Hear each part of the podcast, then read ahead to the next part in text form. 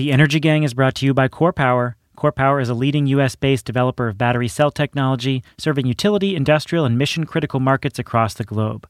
KORE Power is dedicated to advancing the transition to clean energy worldwide through innovative energy storage and e mobility systems. Their work maximizes renewables, boosts electric vehicle performance, and propels us into the new clean energy future.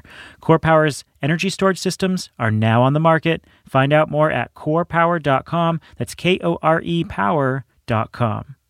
We're also brought to you by Sungrow, the leading global supplier of inverter solutions for renewables. These times are still tumultuous and uncertain, and Sungrow is committed to making sure its customers get product on time and safely. It's also committed to protecting its employees while the pandemic is ongoing. And during the COVID 19 outbreak, Sungrow has leveraged extensive networks across the U.S. to distribute face masks to communities in need. Learn more about Sungrow's work and their innovative products at sungrowpower.com. Greentech Media Podcast.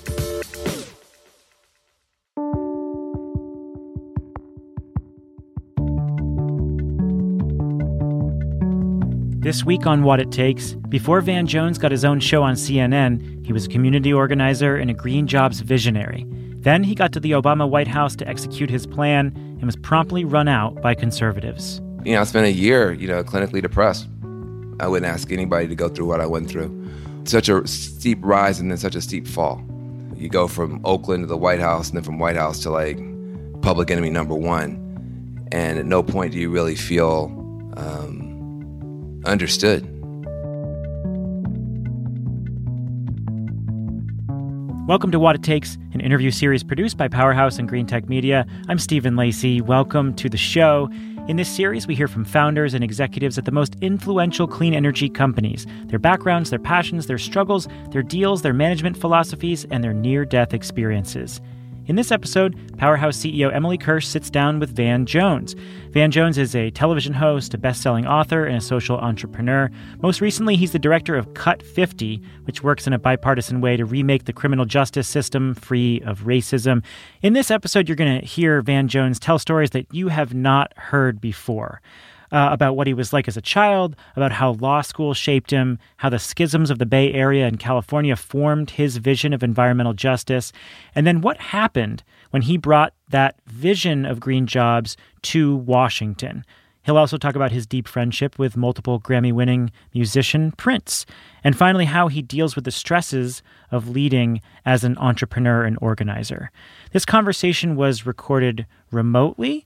Uh, it's part of a speaker series, an interview series that Powerhouse is putting on. So you can go to powerhouse.fund to click the events tab, and you can go to Greentech Media to go see all the other guests that we've had on this show.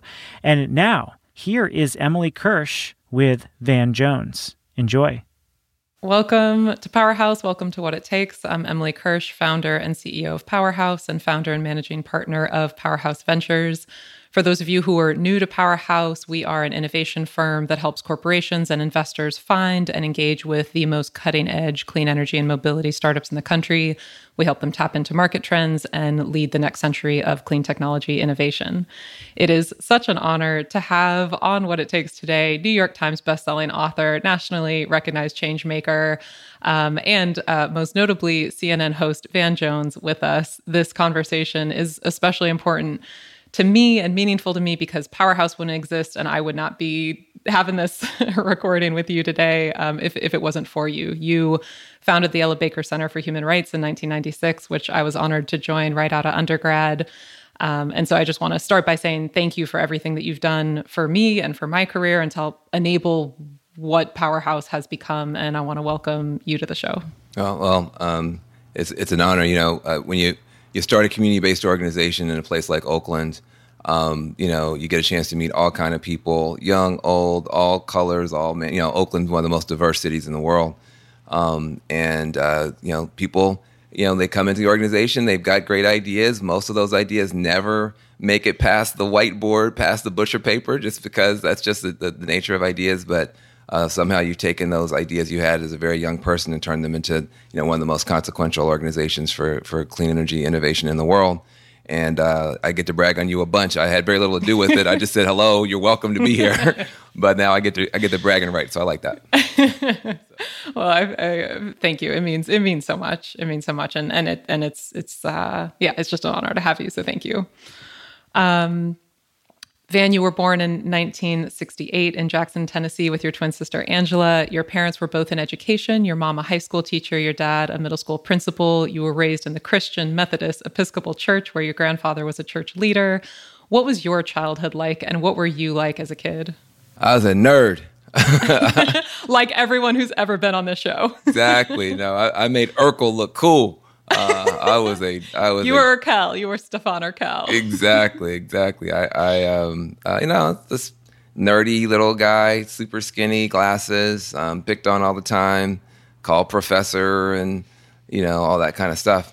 You know, uh, you do that, um, and you do your best, um, uh, and you and you and you learn and you grow. And I, I think for me, what was so important about uh, growing up that way is I got a great deal of empathy for outsiders and empathy for mm. people who have been left out. Mm, well said.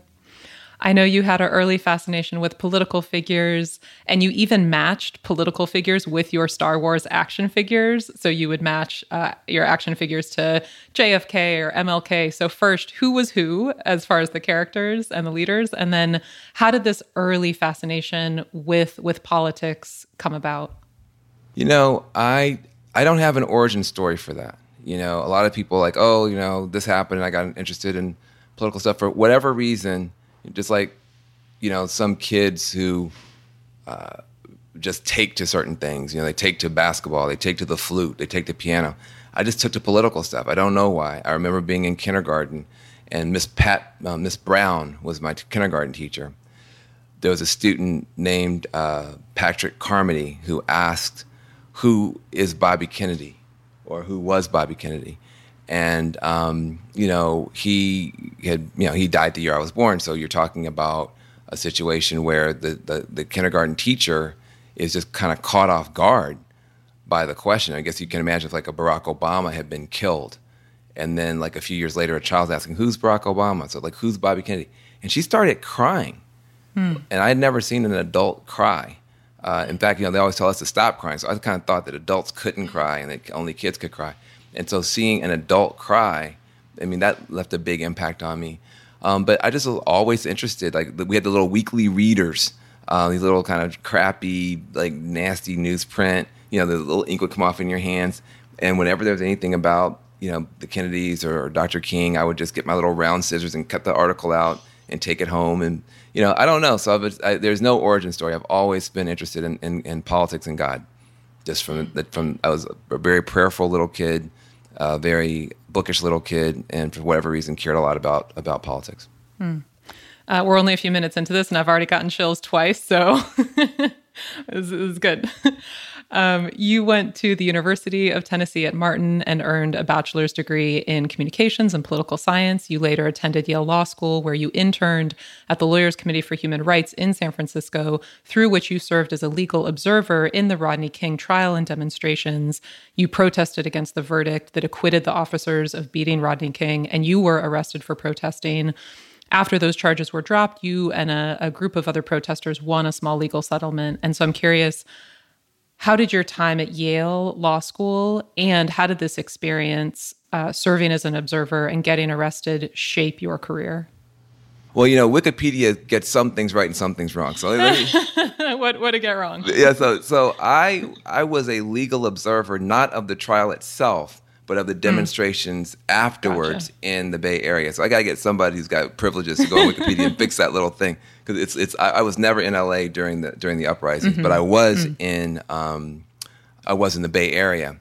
Mm-hmm. And so, and it was, a, it was, a, lawyers' committee for civil rights. I was working for Eva Paterson, who at the time was a legend, and she still is a, is a, is a legend locally. But at the time, she was a kind of a national civil rights legend. I was working for her she asked me to go and monitor the demonstrations that were happening after the verdicts, because there were protests all around the world, um, and certainly in the Bay Area. Um, and I, I, wound up in jail uh, because the police just swept everybody and put put us all in jail. And I met a bunch of you know young radicals who you know were really against uh, you know the system in a much bigger way than I had been. and um, I, uh, you know, Yale for me, a lot of people that go to law school, they become much more conservative. Uh, they, they kind of realize that you know the system's much more complicated. They see a place for themselves in the system if they get a, a clerkship or they work for a corporate firm, and they kind of tone down their views a little bit. Even if they went there for public interest, as many students do, they leave committed to the corporate track.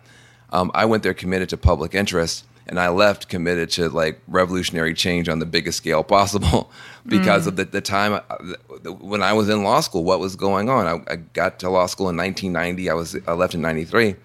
Um, while I was there, um, you saw uh, the Rodney King uprising, and for people who are of the younger generation, they cannot understand what it felt like when the very first time you had a videotape of police beating somebody within an inch of their life.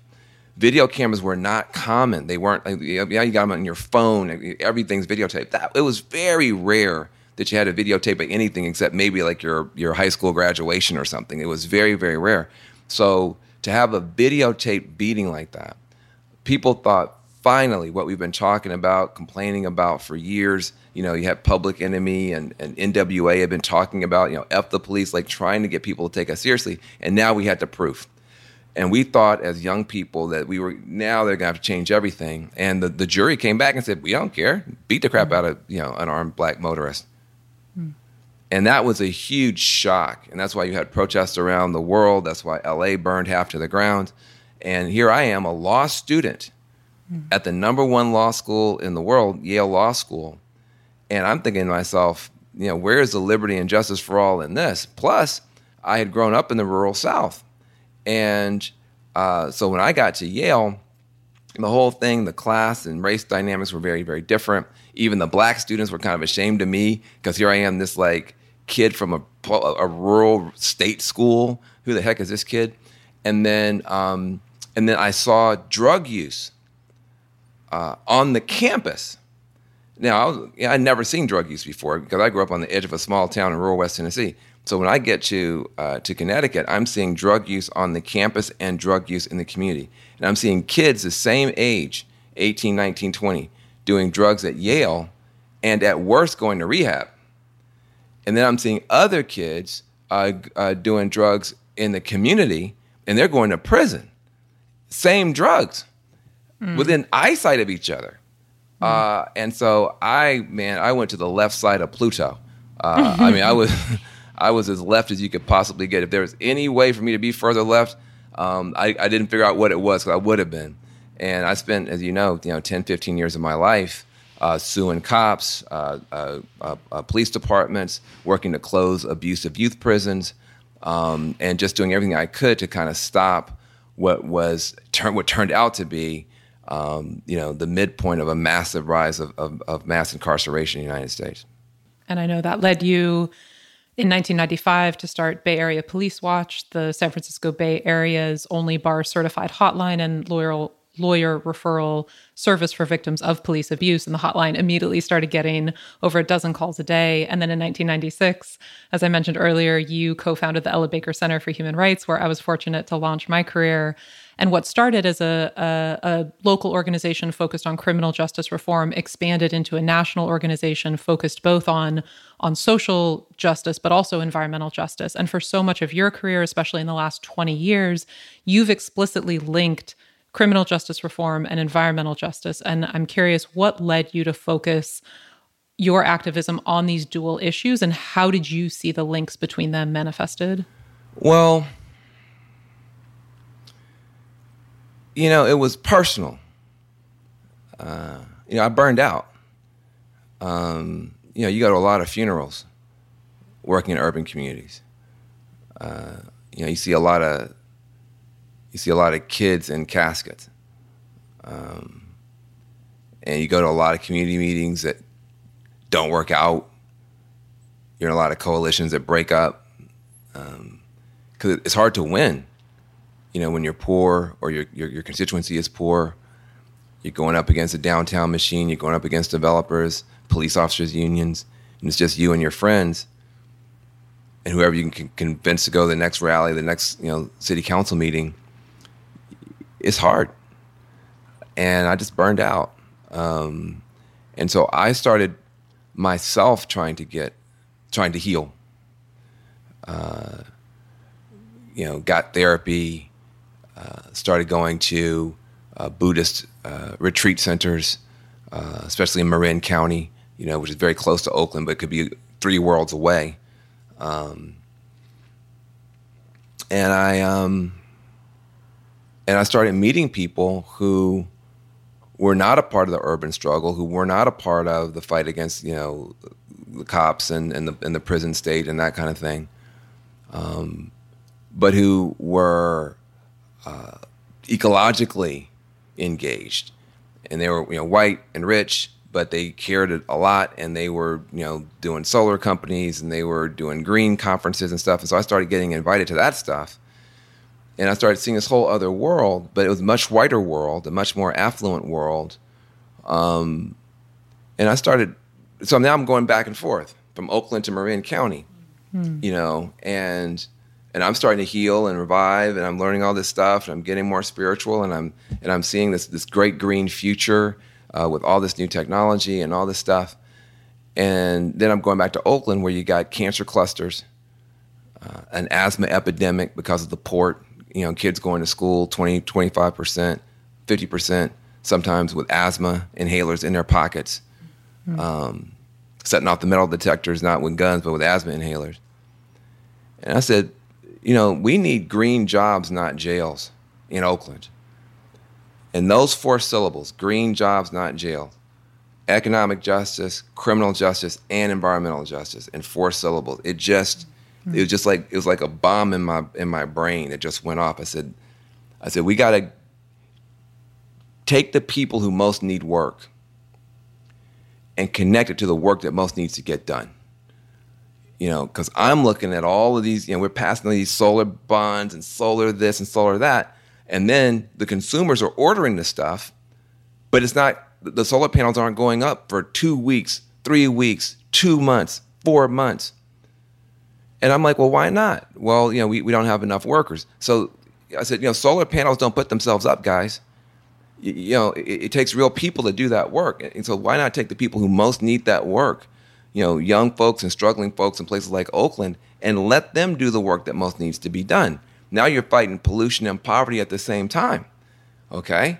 Now you're saying, yeah, we don't have any throwaway resources, any throwaway species, but we don't have any throwaway neighborhoods or children either. It's all precious, it's all sacred. So in my mind, it was just an automatic thing that, and also I felt that the environmental business community, the ecological business community, it wasn't just that Oakland needed those jobs.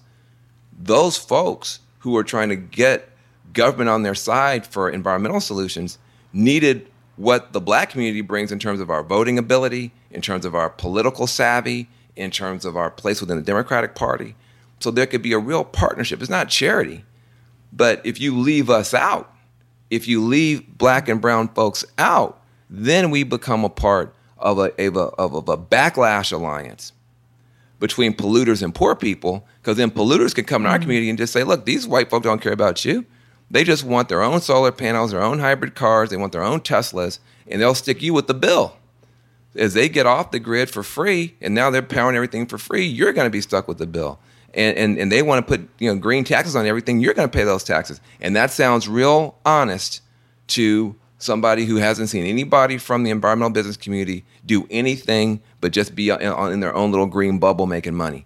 And so I said, politically, mm-hmm. you need us economically, we need you. That's the basis of a stable partnership. I said we could have a green growth alliance. Green growth alliance where we're building a better future that includes everybody, but it can't just be rhetoric. You got to cut us in. You got to get. And so we went to the Oakland City Council. We got the uh, Oakland Green Jobs Corps started. You were a big part of that. Um, and you know, we never had as many kids as we wanted. We never had as much success as we wanted. But the idea you could take young people who are standing around on street corners and in community centers and train them to put up solar panels. So now they're, you know, they're, they're going from presumed to be the villains and the scary kids to being the heroes of the whole planet. Mm. Just that vision got Nancy Pelosi so excited about what we were doing at the Ella Baker Center. She took me to Washington, D.C. I got a chance to testify in front of a bunch of committees. And lo and behold, George W. Bush signs the Green Jobs Act of 2007 to spread what we were doing in Oakland all across the country. But I always tell people, I wasn't sitting around, you know, going to, to, to, to I was looking for help for myself. I was looking for hope for myself. I had to raise money for my little not for profit, so I was happy to take any meetings with anybody who had any money. Um, some of those people were green business people. Um, but it was healing for me that then, you know, turned into something bigger. Mm-hmm. As far as something bigger goes, uh, in 2005, so two years before the Green Jobs Act was passed, you started implementing these equitable environmental solutions locally, like the Green Collar Jobs campaign that you mentioned. Um, and part of your work on clean energy, especially in the Bay Area, involves support from the music icon Prince. You and Prince developed this deep friendship that lasted until his death, and you helped him with his philanthropic efforts. Uh, and while you were in, I think you had already gone to DC when you were serving as a special advisor to President Obama for green jobs. Uh, but you, you and Prince got to talking, and you formed this collaboration between the Ella Baker Center and Green for All and the Oakland-based company Mosaic to bring more solar to the East Bay. And this ultimately led to me leaving the Ella Baker Center to start Powerhouse. So particularly meaningful to, to me. Um, how did your relationship with Prince form? And then what impact did it have on your career? You know, I miss I miss Prince every day. He was um, he was the worst best friend ever. Why the worst? He's terrible because Prince was never there when you didn't need him. okay? If you didn't need him, forget it, right? Mm. I got my first TV show, he never called. Um, the show got canceled, he called. okay? So he was never there when you didn't need him but he was mm. always there when you did need him. So he was the worst best friend ever. like, um, but um, no, look, I don't know why he picked me out of the bunch. Um, I, I don't. Um, but he, he, he he picked me out of the puppy pile, and uh, and he and he believed in me. Um, so I know that all spawned a whole bunch of work that's happened in Oakland since then. Um, I mentioned Green for All, another national organization that you founded around environmental justice work. Um, you mentioned the passing of the Green Jobs Act in 2007. Uh, and then this leads us to 2009 when you were appointed as a special advisor for green jobs to President Obama. But just six months later, you resigned um, after just constant, a barrage of criticism from conservative media. What was that like for you at the time, and what did you learn from it? Oh, it was terrible um, because again, I was on the left side of Pluto in my 20s and into my 30s. Uh, but like I said, yeah, I, I burned out. Also, I had uh, uh, the good fortune of um, meeting Jana, uh, and we had Cabral, my little my little guy, um, and and that tends to calm you down a little bit. Um, you know, all of a sudden you go from f the system, you know, to fix the system because you know you're raising mm-hmm. some little person in, in Oakland. You know, you don't have any any delusions of grandeur. Somebody's going to come burn the whole thing down. You're like, hey, don't don't burn the school down. My kids in there. You know, make right. the school work better. Uh, yeah. And so, you know, as you, know, you get into your 30s, up into your 40s, um, sometimes, not everybody, but sometimes mm-hmm. uh, you start seeing things differently. And also, I started seeing the power of business for good. Um, that's no longer uh, as fashionable as you know people have gotten more and more disillusioned. But I, I was like, look, man, I, I spent my whole life at that point with you know not for profits and protesting government, trying to get government to do stuff, and you know I had friends in the business community who you know could move millions of dollars around with just like a you know the, the, the flick of a of a pen, and mm-hmm. and and invest in stuff and buy stuff and hire people and. So I had kind of formed in my own mind an alliance uh, with the better parts of the of the business community, um, and was trying to make that work. So it made sense when Obama reached out to me or his team reached out to me to have me go to the White House because by that point, you know, I had a best-selling book about the green collar economy. I had a, a you know the first uh, you know I had the, the Green Jobs Act under my belt. Um, we had some local successes that you were a part of. So it kind of made sense that you've got the most hopeful candidate ever, Obama, in the most hopeful moment ever, and the most hopeful idea in that moment was the idea of green jobs the idea that you're going to turn a breakdown, you know, in the Bush economy, the Bush collapse, going to turn a breakdown into a breakthrough. and that and that you're going to be able to use that that momentum to to pass you know cap and trade and and and to just basically repower the country clean. And we had serious plans to put millions of people to work. Um, you know, putting up solar panels, retrofitting buildings, manufacturing uh, uh, wind turbines, and I wind up getting put in charge of all of it. I mean, which is nuts. In that there was, an, you know, the way things work at the White House level, there there are interagency processes they call them interagency processes, which means you get to to pull the best people out of every agency and department that you need to get something done. The green so obama had a 787 billion dollar at the time that was a lot of money uh, recovery package. And um, 80 billion of the 787 billion was, was for green and clean solutions. But it wasn't all in one place. Some to the epa some to the department of energy some to the hud some's here some's there well how are you going to spend 80 billion dollars all willy-nilly through these different departments and agencies somebody's got to be responsible for coordinating all $80 billion in every department and agency that it touches. It wound up being about 11 departments and agencies. So I go from being a grassroots, you know, activist and leader in Oakland to being in charge of $80 billion and having some, you know, say in what, you know, a number of departments and agencies do. And I'll tell you, being a community organizer helped a ton because mm-hmm. I wasn't, I didn't know all the procedures and protocols and stuff like that that slows things down. I just went directly to people, even though I was, you know, all out of line and you know, all out of protocol. And you're not supposed to call that person. You got to call that chief of staff. But I don't care. I'm just calling. I'm trying to make stuff happen. So we're snowballing and we're getting stuff done. We were gonna do um, I had an initiative called Green Scissors for the Red Tape, and we were going to uh, expedite clean energy deployment, wind energy deployment in particular, on Native American reservations because you got so much wind energy on those reservations, and yet they got to go through so much bureaucracy with Bureau of Indian Affairs, Bureau of Land Management. So the Native Americans were being unfairly slowed down as others, like really just an inch over the border of that res, were throwing up wind farms. So you know we were going to fix that. I mean, we we had uh, plans. We had uh, Code Green Appalachia, where we were going to take wind turbines that were manufactured in Michigan and put them all on those mountain ranges in Appalachia so they'd stop blowing up the mountains to drag out the coal and use those mountains to still power the country. I mean, we had great stuff and it freaked the right wing out. And um, and they said, hold on a second, you got this dude who's some berserkly communist, activist, black nationalist person that sues cops in the Obama White House doing stuff. uh, I was like, you know, I didn't think about it that way. Like, like, that was a lot. Like, that's who I am. It's like, oh wait, you know, and it was terrible. I mean, I wouldn't, I wouldn't wish it on anybody. It was mm-hmm. a terrible experience. You know, if you're ever the subject of public controversy, mm. it's like they tear your face off and they staple some ugly face on your face, and then that's your face. And the difference when, you, when you've never been, you know, infamous.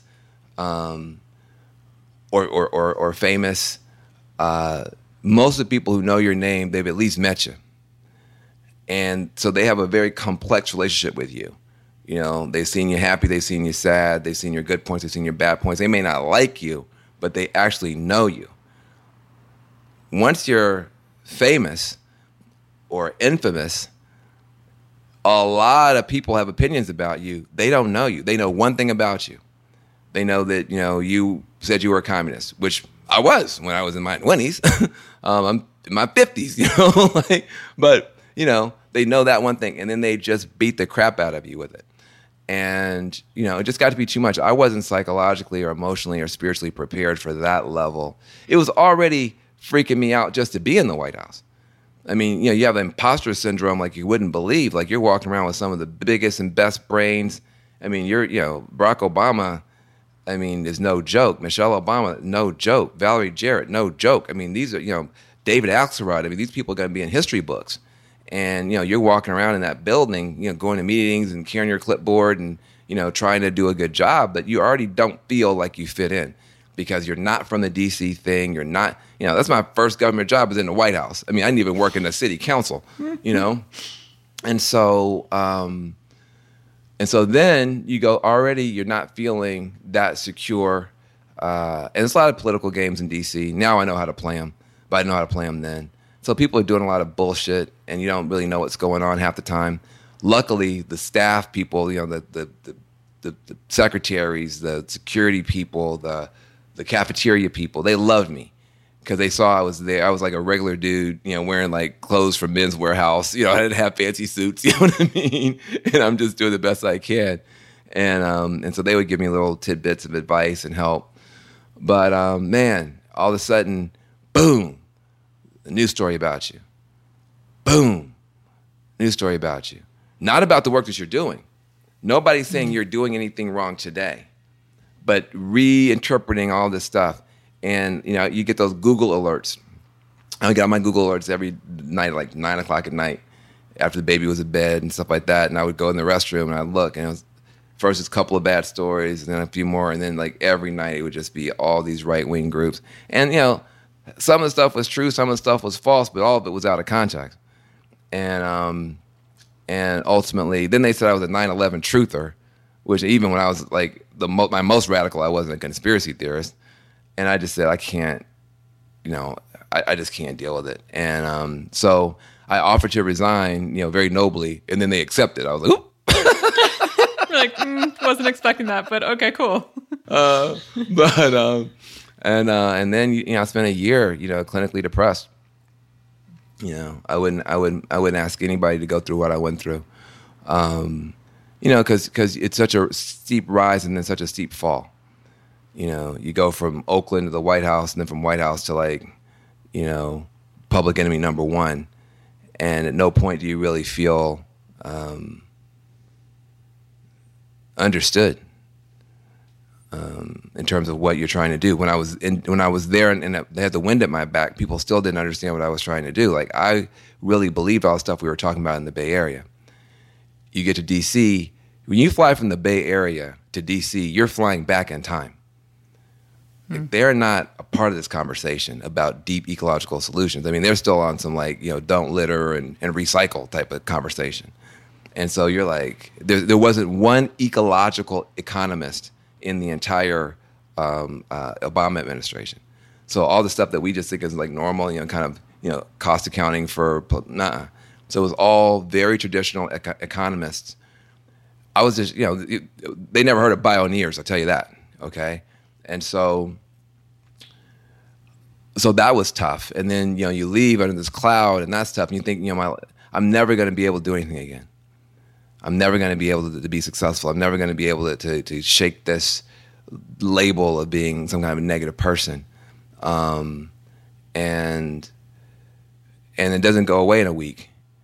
You know, it, you know, it takes it takes years to just psychologically recover from that, find your way.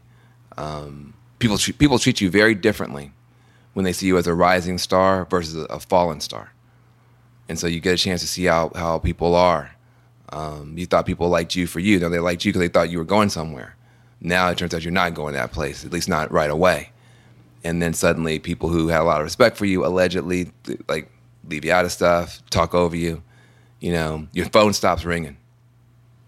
Your phone stops ringing when you lo- lose a job that big. And so I had to go through all that. But I'm, now I can appreciate it uh, because you know, you look at, uh, at, all the people who were in the administration. Some some stayed the whole time, some stayed less. Myself, I stayed you know very little time. Uh, but here we are, ten plus years later. You know, everybody's found a way uh, to be helpful, uh, and I'm in that same bunch. You know, I get to work with Axelrod now on the other side. You know, and um, and still get to listen to him and learn from him and stuff like that. And he doesn't hold it against me that I was. I mean, he probably even think about it. Um, but you know, it's tough, man. Um, uh, and it's getting tougher. Uh, as long as you're the critic, you're safe. As long as you're just sitting back throwing punches and bombs and canceling people, you're safe. As long as you, oh well, you know, you know, uh, she said something and, and I think it's racist. Let's everybody beat her up. Now you're safe. But if you raise your hand and you say, I have an idea. I want to try something. Now you get a chance to see how tough it is because the people sitting up in the stands eating popcorn, who wearing loafers and pumps, who couldn't get out here in this field that they wanted to, will throw every brick and bat they can find at you your first mistake. Mm-hmm. So you know, uh, but I've been through it. I went through it. I went through it and and then the other thing about it is I the one thing I decided I was not going to become what I was fighting. I was not going to return hate for hate. I was fighting just as hard for conservative, red state, even racist Americans as I was fighting for any other American. Because when you work in the White House, you are serving everybody. So, uh, you know, everybody. Um, you mm-hmm. cannot sit up in the White House, at least you're not supposed to, and pick and choose Americans. If you have a problem, if you're in Appalachia, you voted against our, our, our guy, you're a right winger, you're in the Ku Klux Klan, you're still an American. I still got to make sure that you can see a doctor if you're sick. I still got to make sure your air and your water is clean. I still got, mm-hmm. it's a completely different uh, thing. When you, when, you, when you take that oath, that's a real oath and you have you have to live by that by that. At least that's the way it was with the Obama administration. And so I said, look, as hard as I was fighting to get jobs and help for people in Appalachia and other part, and I'm from Tennessee, um, as hard as I was doing, uh, working, you know, I'm not to let them turn me into something I'm not. And so I'm actually proud to say I'm actually friends now with Glenn Beck. Uh, Glenn Beck, who led the charge against me at, at Fox, I, I consider him a friend. Um, I've had a couple of meals with him, uh, and um, and I thought that was important. You know, uh, a lot of the people who are critical of me at Fox, I consider my friends now. We don't agree on things politically, but if, if, if I find out that you know one of them, their parents died, or it's their birthday, or they're sick, or something like that, you know, I text them, I call them.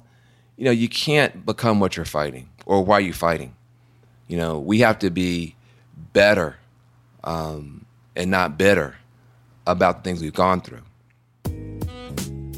Coming up, the path back up, working at CNN, and why Van decided to work with the Trump White House on prison reform.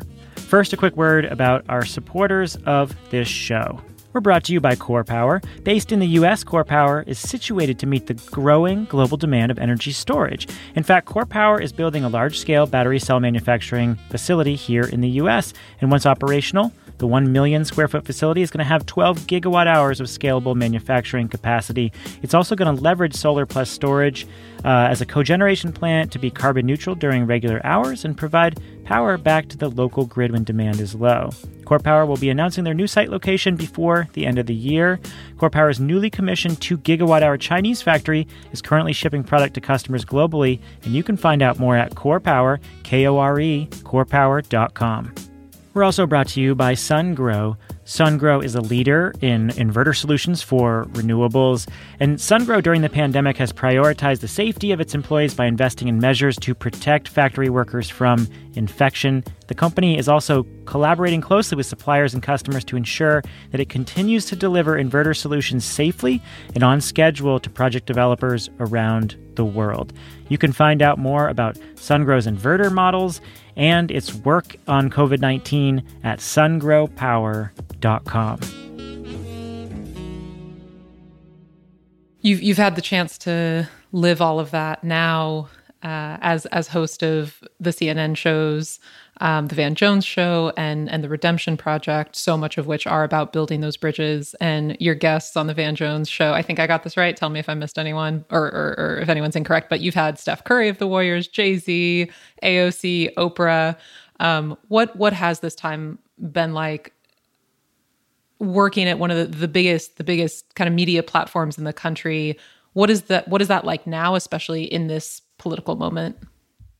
Look, um, I, I I can't tell you, you know, being able to work at CNN, you know, I would say working with Prince, because uh, when I left the Obama White House, he caught me, you know, and he took me in, um, and he helped me get going. Uh, but so I'll put that at the top of my list of, of things. You know, most people would say the White House. Uh, but Prince always said, you went from working for a president to working for a prince. You got a promotion. so, Love it. So poetic. Yeah, yeah. So I always put Prince at the top of the list. And know, of course, the White House is always going to be on my, uh, you know, first in the obit. But, um, but working at CNN, I got a chance to meet people on both sides. You know, we're not Fox, we're not MSNBC. We're supposed to be in the middle Trump makes that hard, um, but we're supposed to be in the middle, and um, And so, you know, I got to be friends with, with Newt Gingrich. I got to be friends with, you know, a lot of people on the right. Um, and I've learned from them. And I made, you know, I got a chance to, you know, when you have a TV show, everybody's nice to you, you know, because they think you're going to put them on and interview them and stuff like that. So I got a chance to meet, you know, all kind of people. But I also used this show to go out into the country. I wasn't just interviewing celebrities. I was also going out into red parts of America and going into homes of Trump Trump voters and doing stuff pissing off liberals. But for me, I, I, I'm, I'm still a 2008 hope hope and changer. I'm a 2008 Barack Obama hope and changer. I don't believe in red states and blue states. We got you know it's just the United States, and you got a bunch of assholes on all sides. I mean, you got horrible people um, in the Republican Party who are just awful. Um, and frankly, now in the Democratic Party and the progressive movement, you got people getting awful on our side. Just terrible, mean, cancel culture. I mean, just horrible. And if you're going to sit here and say, well, I'm going to make excuses for my horrible people and only focus on your horrible people, well, then how are you any better than the people you're fighting? What I've discovered, and, and if you don't do it, then you, can't understand it. If you just sit there in your little blue bubble, in your little blue city, and you're looking at your little blue phone with all your little blue people you follow, then you know you're going to have a blue view, and you won't actually have a, a true view. You know, a true view is, yeah, there are awful people on both sides. Uh, maybe more awful people in the Republican Party than the Democratic Party, but that's my bias. But there are awful people in both sides. Um, but that's the that's the smallest problem we have in America. The biggest problem we have in America is that there are awesome people in both parties of all races, all classes, all faiths, all backgrounds, all ages who just don't know what to do. We just don't know what to do. We don't know how to find each other. We don't know how to work together. We have an awesome people problem in the country that was much bigger than the awful people problem. The awful people are going to be awful, but the awesome people are not helping each other. And so I've committed. Look, I am going to look for the awesome people, and wherever I find them, I'm going to bring them, you know, into my heart. And I, even with the awful people, if I can catch them doing something awesome, I'm going to brag on them and try to encourage the good. Be like, geez, you know, how can you go and work in the Trump White? I mean, work uh, on criminal justice in the Trump White House. How can you do this? How can you do that? I said, you know, the thing about it is, I go into prisons multiple times a month. I did the Redemption Project, the first prime time show showing restorative justice inside the prisons in the, in the history of American politics, the history of American television. I did that show, Primetime Restorative Justice, called Redemption Project. You can find it on the Dream Corps website. Um, all eight episodes for free if you want to see what I believe in. And I'm talking people who've killed people. I'm talking people who've killed children. Horrible acts who want redemption, who want forgiveness, who want to atone, who want to apologize, who want to find some way to make up for it. Liberals love me, progressives love me for that type of stuff. I'm going into prison houses. And then I go into the Trump White House to try to get people out of prison and people and they how can you go and deal with those terrible people? I said, hold on a second.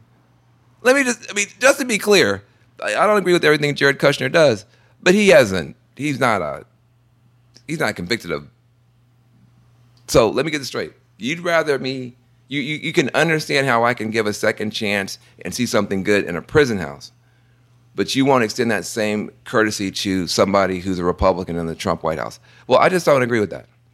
Uh, I, I, I just, you know, I'm old fashioned. I like to be consistent. Um, I am going to fight with or against anybody in any party on behalf of the so called least of these in, in, the Christian faith, as you mentioned. Jesus said, it's how you treat the least of these.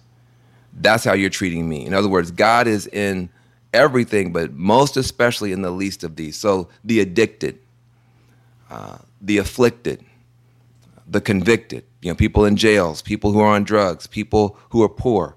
Those are the people. And neither party does a damn thing for them most of the time. I've seen, I've been in, in West Virginia and seen people voting for Republicans three generations. They don't have a damn thing to show for it. And I've seen black and brown people in urban America been voting for Democrats for four or five generations and don't have much to show for it. So maybe neither of these parties care about the people at the bottom. So maybe we should put that to one side and come with real solutions for people at the bottom. And that's why I love your work. Listen, if we can start figuring out ways to scale up clean energy um, and shake up the power system, not just the, how you power the, the, the vehicles and buildings, um, but also how you how, how power works in a democracy. If you start bringing in different economic actors and players giving different jobs and contracts to different people. That changes politics too.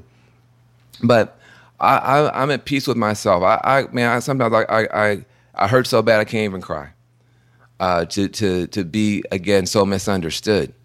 Um, uh, I'm not, you know, I'm I'm I'm still on the left side of, of, Pluto in terms of, you know, if you let me just design everything, you know, we you know, you'd have a lot more money for people who don't have anything, a lot more opportunities for them, um, and you have a lot less unaccountable power at the top. But I'm not gonna hate anybody. Hmm. And to see the progressive movement go from hope to hate in a 12 year period, the way we mm. talk is so hateful. The way that we are is so shitty and condescending. You know, we're being triggered, we're being traumatized, we're being re traumatized. But then you can't act from there. You know, we're not having a worse experience than Nelson Mandela had we're not having a worse experience than, uh, uh, than, than, than, Gandhi and those guys had. We're not having a worse experience than Ella Jo Baker, Fannie Lou Hamer, Dr. King, or any of those people had. And they found a way to, to, to rise in dignity and grace and strength. But this crap we're doing on Twitter and to each other, this this this, this not it, it's not it's not who we are. And I'm not going to become what I'm fighting. I'm not going to feed what I'm fighting. Um, you know, uh, and and and um, and I'm getting to the point where, you know, the personal toll of you know getting called all these names and sell out and Uncle Tom and like Black Twitter jumping me like that. Doesn't feel good. You know, it's not a good and and uh, I I don't I don't want to be associated with a movement like that. I think we need a spiritual revolution inside this political revolution. I think mm. I think we have to um, you know, we have to find. We're, we're not going to out hate the haters. You're never going to out divide the dividers. I mean, you're you're you're you're going to lose that fight. You will these the people you you're fixated on who are so hateful on the right. You'll never out hate them. All my liberal friends, you're not even good at hating people. I mean, it's just not even a skill. Set, it's not even something you're good at doing. You know, you cry at every damn thing and like just like, soft. Like, what are you doing? you're not even good at this. So you know, let's let's let's outwork them. Let's out love them. Let's out hmm. inspire them. Let's out innovate them. Let's out you know let's let's play to our strengths. Hmm. Speaking of that need for that kind of revolutionary change, the killings of George Floyd and Breonna Taylor and Ahmaud Arbery and so many others at the hands of police have galvanized this this national conversation that's long overdue, and and we're starting to see it percolate in clean energy and climate what would you say to people listening who might regard systemic racism and the topic of clean energy as wholly separate issues? Well, you're, you're not as smart as you think you are. Just dumb. Because, first of all, the reason we haven't won is because of attitude. That's the attitude. So smart, you're stupid. Buddy, you're up against the biggest, most entrenched power base in human history the dirty energy, fossil fuel people. These people dig dead stuff out of the ground and burn it as like their way of, of, of, of powering civilization. Like, like they literally run their civilization on death, dead stuff. Okay. Like, you, I mean, get your head wrapped around that. They, they you know what coal has been dead for 600 years something like 600 million years i mean these guys like look at this whole beautiful world with the sun shining and the wind and all sorts of stuff Like, you know what i'm gonna do i'm gonna dig up dead shit that's gonna be my thing so you're not dealing with normal kind of people you're dealing with some very very dark sinister folks who have a ton of money and have a trillion dollar uh, capital outlay globally just to pull all the dead stuff out of the ground and burn it and you want to beat them with your little clever mind and your four white friends from college, you're not that bright. You're just not as bright as you think you are. You have to build a big green growth alliance around. You got to have a lot of people bought into you that are willing to resist a lot of brutality from you know some of these petro dictators, willing to you know and and, and bribes and stuff. You what are you talking about? What are you talking about? And that's why I mean, look, the whole green thing, I walked away from it and started focusing on other stuff because I got tired of telling white people the same thing over and over again. And it's so condescending. Oh, Van Jones, you're so inspiring. Come and give us a speech. You haven't seen me go to a green conference in almost 10 years because I became a minstrel, you know, like just to, you know, basically uh, trading in, in tissues and goosebumps for white people, but no mm-hmm. jobs for my people. And mm-hmm. then when they started getting their butts kicked politically, then now, oh, you know, why, why aren't we getting the support? Because you haven't given any support. What would you say to to, to those leaders that that are literally controlling power and and controlling so much capital, who who do actually, at least they think they want to address systemic racism? What do you want them to know? Well, listen, um, there's a tremendous opportunity for authentic partnership. Okay, I'm not on. I'm not. I don't want pity. Uh, I want partnership. Uh, I bring a lot to the table. You know, my community brings a lot to the table. Because we don't have a lot of resources, we're very resourceful, mm. very creative, uh, hustle, grind. So we have a lot of soul. Um, we, you know, our our stuff is dope. I mean, people, you know, you say Beyonce, uh, you know, the, the penguins want to hear what she's doing. I mean, it's like we just, you know, we bring, you know, we bring a lot to the table. Um, but it has to be fair and equitable exchange. You know, if we're gonna, you know, we can bring a lot of cultural capital and political capital. Like, let's, you know, the Congressional Black Caucus, you can't pass a bill without us. Simple as that. You can't pass a bill without us. You know, I mean, you know, I can talk warm, and, warm and fuzzy, or I can talk the other way. Um, so, you know, you can't pass a bill without us. Um, you can't sell a product without us um, because it's corny without us. Mm. And so, you know, we, we can make it politically viable. We can make it culturally relevant. Um, so we bring that capital to the table. You might bring financial capital to the table. Well, it needs to be a fair and equitable exchange. If I'm going to mm. lend my cultural cool to you and my political stuff, then you need to make sure there's some capital on this side of the table when we're done. Mm. Quit mm. pimping people and, and using people. So the first thing is understand that there's value here. It's not a pity party. That you're you're you're leaving allies and, and advantage on the table by just sticking with your own little little buddies.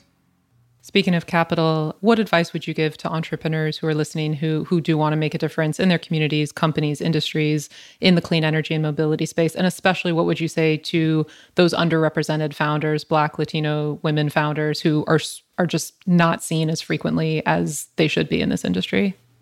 Well, first of all, I would say hang in there, you know.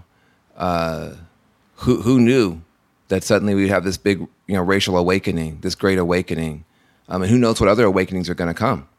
Um, and so, uh, you know, resilience and perseverance and those kind of things, those qualities, um, you know, I, be- I, believe they will be more and more rewarded because in the same way that the, the plague and uh, the ecological crisis and stuff has kind of torn the floor out from under us, it's also torn the ceiling out from over us.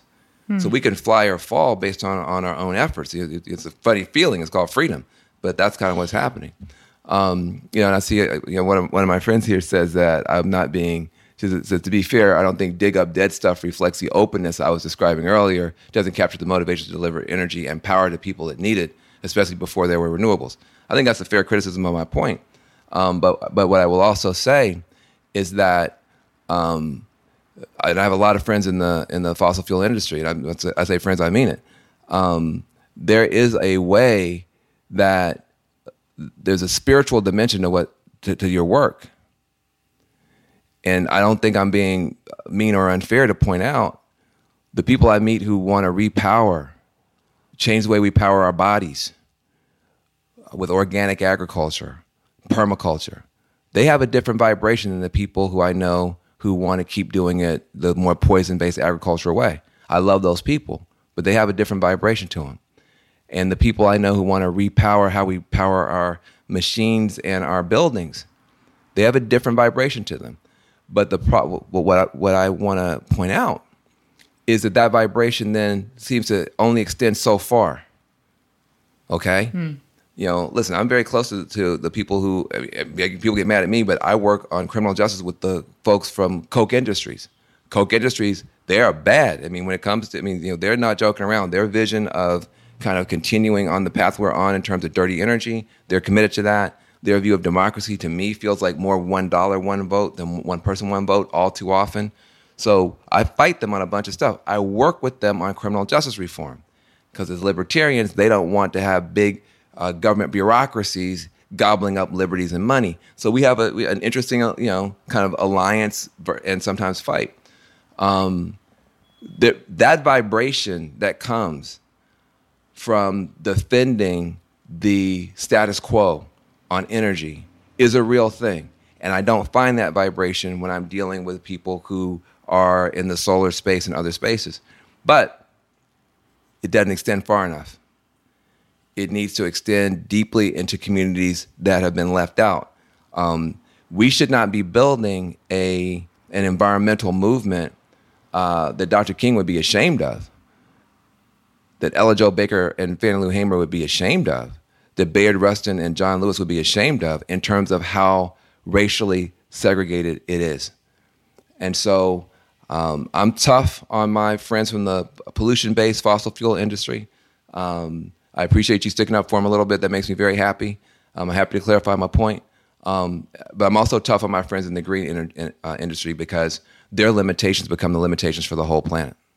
We're going to close in the last five minutes with our high voltage round. These are quick questions, quick answers, quick, like a couple of words. First question, and I cannot wait to hear this because I do not know the answer. If you were going to be an animal, what animal would you be and why? I would be a ferret.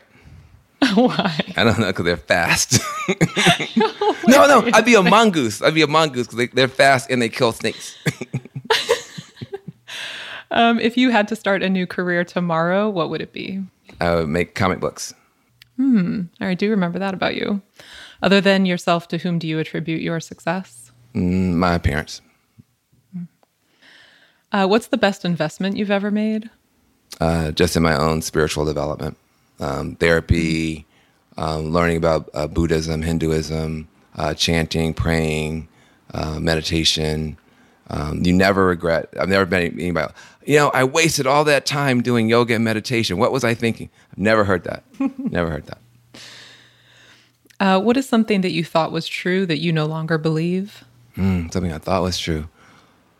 Well, you know, I was, you know, I was very anti-capitalist.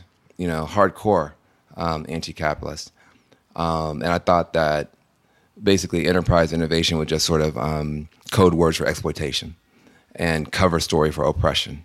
Um, and I don't think that anymore. It can be, it can be. But I find myself more. I want to fight against the worst in business, but for the best in business. I want to fight against the worst in government, but for the best. I want to fight against the worst in myself and for the best.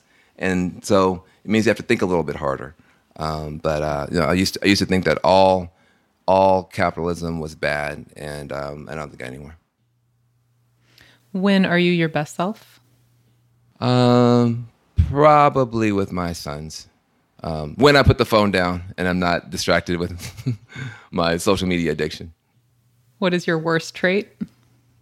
Uh, I'm incredibly poorly organized.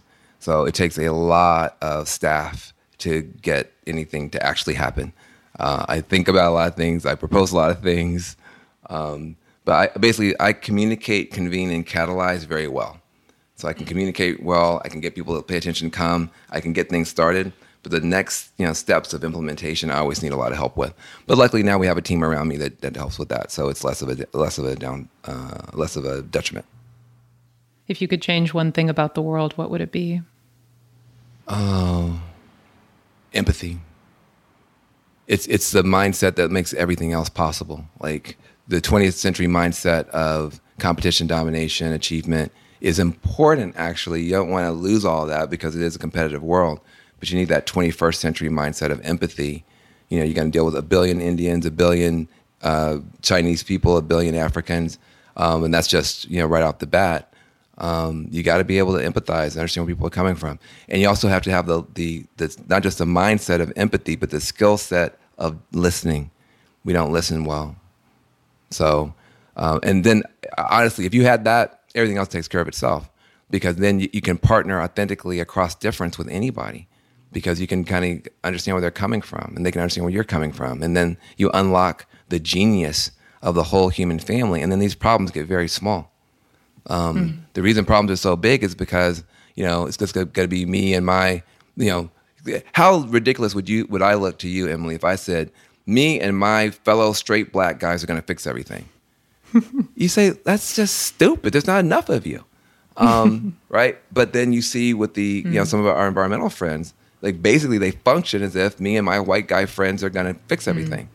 It's mm. like there's not enough of you guys. Honestly, it may seem that way, but there's really like you're like a very small number of people. like there's, and so mm-hmm. so, but to be able to really, you want cultural humility when you're the majority, especially, but not humiliation, right? It's just just that little cultural humility, so you can kind of partner well, listen to other people, but not we. This cancel culture now is looking for humiliation. Hmm. You know, they want people to just feel bad about themselves for being white or bad about themselves for being whatever they are. We don't want that because then that turns that curdles and turns into resentment and then a backlash. We just want a little bit of humility so we could all listen listen to each other and then play well together and then win win win win win and have all kind of fun and joy. You know, that's what we're aiming for. Finish these sentences for me. Companies or organizations fail because companies fail because they because they don't tap the true genius of everybody who's involved. You got some people who are sitting there in the boardroom and they got they they don't feel welcome, they don't feel understood, they don't feel that they can really contribute. So they either raise their hand and say what they really think and get blown out because they're, you know, difficult. I think I think really your intern knows a lot more than you think about you um, and about your company. Um, you know, that woman of color who's been the receptionist knows a lot more than you think. You know, there's a lot of there's a lot of wasted genius in these organizations because of all these hierarchies and biases that um, you know I think we need to to take more seriously. If you really knew me, you would know uh, that I'm still a big nerd. um, success is peace within yourself, knowing that you're worthy and that you're enough if I could have done one thing differently, I would have. Probably just spent more time with the boys, you know, on the road a bunch. If the world knew me for one thing, it would be. Uh, you know, I got a lot of brand confusion, so I don't know. I have no idea. No idea. uh, last two questions. I'm most proud of my boys. And lastly, to build a successful movement, what it takes is solidarity. Mm. Um, solidarity. And solidarity is a two way street. And I say solidarity, not charity. Um, the great um, uh, revolutionary from Mozambique, Samora Machel, said, We seek solidarity, not charity. Solidarity is an act of mutual aid between two forces pursuing the same objective.